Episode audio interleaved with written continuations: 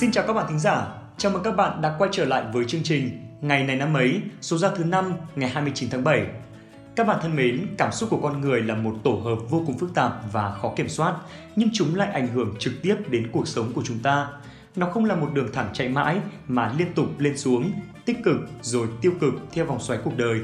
Và nếu bạn đang gặp các dấu hiệu sau đây thì chính là những tiếng chuông báo về một thế giới nội tâm đầy tiêu cực. Đầu tiên là việc bạn trở nên mất bình tĩnh với mọi việc.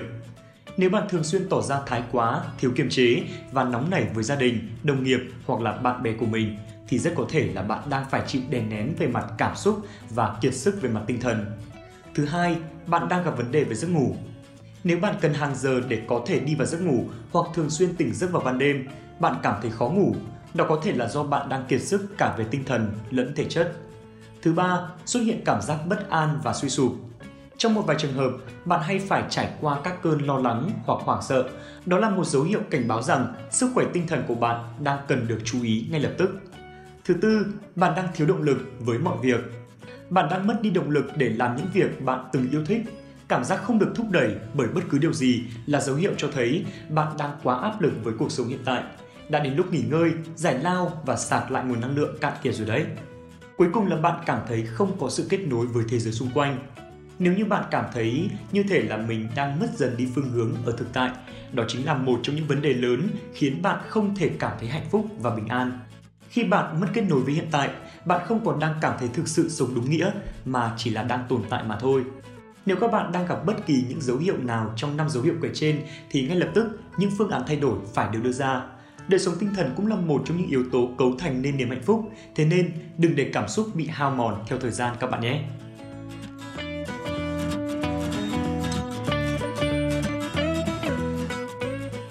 Các bạn thính giả thân mến, hôm nay là ngày 29 tháng 7, là ngày thứ 210 trong năm. Xin được chúc cho các bạn có sinh nhật trong ngày hôm nay sẽ có một ngày học tập và làm việc thật hiệu quả. Chúc cho đời sống tinh thần của các bạn sẽ luôn được nâng cao lên nhiều phần, không chỉ trong ngày hôm nay thôi đâu, mà còn cả những chuỗi ngày về sau nữa. Chúc các bạn một ngày sinh nhật tuyệt vời. Các bạn ạ, mới đây mình có đọc được một cuốn sách rất hay có tên là Muôn kiếp nhân sinh của tác giả Nguyên Phong. Trong đó có một câu mà mình rất tâm đắc và trong chương trình ngày hôm nay mình xin được chia sẻ lại cho các bạn câu nói ấy. Đó chính là chính bạn là người tạo nên bầu khí quyển của mình. Các bạn thân mến, có bao giờ ta tự hỏi là tại sao khi đến gần người hung dữ, độc ác, ta liền cảm thấy khó chịu hay là khi đến gần một người dịu dàng, nhân hậu, ta lại có cảm giác dễ chịu hay không? Nhiều khi mình gặp một người dù chỉ là nhìn từ xa thôi, chưa biết người đó là ai, chưa biết tính cách của họ ra sao, nhưng mà đã cảm thấy không thiện cảm rồi. Nhưng mà có người mình vừa đến gần thôi, đã cảm thấy muốn làm quen, cảm thấy ngưỡng mộ dâng trào. Tất cả những thứ vô hình ấy giống như là một loại từ trường, một loại năng lượng mà người đó lan tỏa ra xung quanh vậy. Và nếu bạn có cảm giác như vậy với người khác, thì hẳn nhiên là người khác cũng sẽ có cảm xúc tương tự như vậy với bạn tất cả những gì thuộc về con người của bạn thì ờ, đều sẽ có những tác động nhất định đến thế giới xung quanh nếu như bên trong bạn đầy sự yêu thương, lòng biết ơn thì ai tới gần bạn cũng muốn yêu thương và che chở cho bạn. Còn nếu như bên trong bạn toàn là ghen ghét, nóng giận, đố kỵ thì ờ, bạn chưa cần nói gì hay là làm gì, chỉ cần ở gần bạn thôi, người ta cũng sẽ cảm thấy không gian này thật nặng nề và mệt mỏi biết bao nhiêu. Vậy nên, tác giả Nguyên Phong mới nói là chính bạn là người tạo nên bầu khí quyển của mình. Những luồng cảm xúc của mọi người xung quanh chính là bầu khí quyển mà ta đang tạo ra hàng ngày.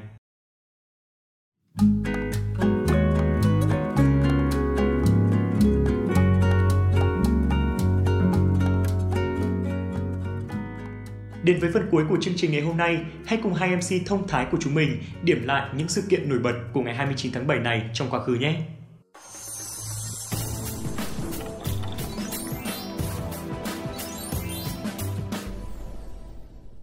Xin chào mừng các bạn đã đến với ngày này năm ấy.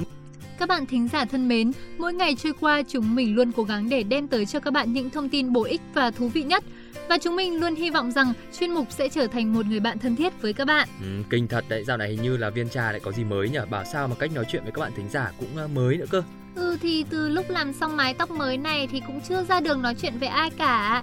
Chỉ kịp đến đây để gặp các bạn thính giả thôi. Ừ, Dạo này có vẻ viên trà đang chi rất là mạnh tay cho việc thay đổi hình ảnh bản thân đấy các bạn thính giả.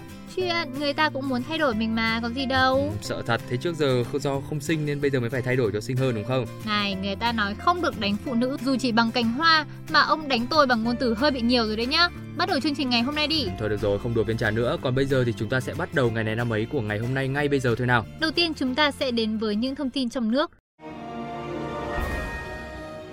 Thông tin tại Việt Nam hôm nay sẽ là một thông tin về lịch sử.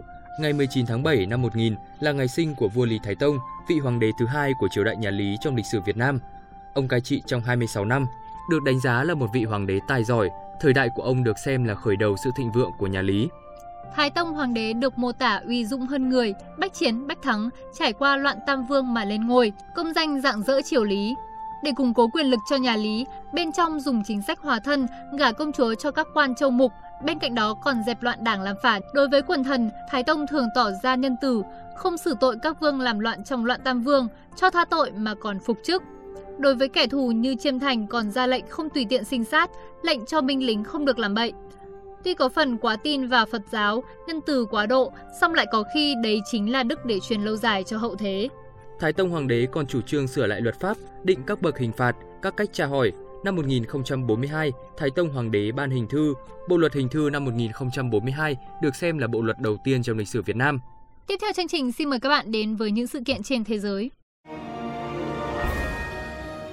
Ngày 29 tháng 7 năm 1890 là ngày mất của danh họa người Hà Lan Vincent van Gogh.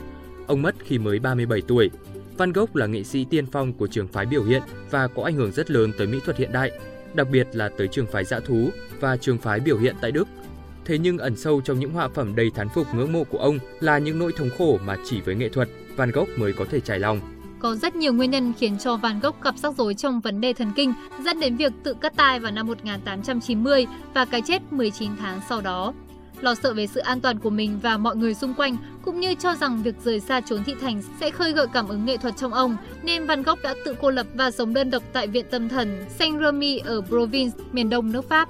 Trong 12 tháng lưu ngụ, Van Gogh vẫn tiếp tục cầm cọ và sáng tác, Tuy nhiên, không lâu sau đó, vì nghĩ rằng cách đạt tới nghệ thuật hội họa của mình mang nhiều tính cá nhân, nên ông đã tập hợp một số họa sĩ danh tài khác để lập ra nhóm các họa sĩ ấn tượng miền Nam, sống và sáng tác tại căn nhà màu vàng huyền thoại. Đêm đầy sao là một trong những họa phẩm nổi tiếng của ông trong thời gian này. Mãi cho đến sau cái chết của Van Gogh, các tác phẩm hội họa của ông mới bắt đầu nổi tiếng và có giá trị. Nhiều người tin rằng họa phẩm Cánh đồng lúa mì và bầy quạ là bản di chúc hội họa cuối cùng của Van Gogh. Và khi nhìn vào tác phẩm này, không ít người đoán biết được tâm tư tình cảm của ông trước khi qua đời. Ở đó thể hiện đầy đủ nét nghệ thuật bậc tài cũng như lột tả được hết tâm trạng và mối linh cảm về tấn bi kịch cuộc đời của Van Gogh.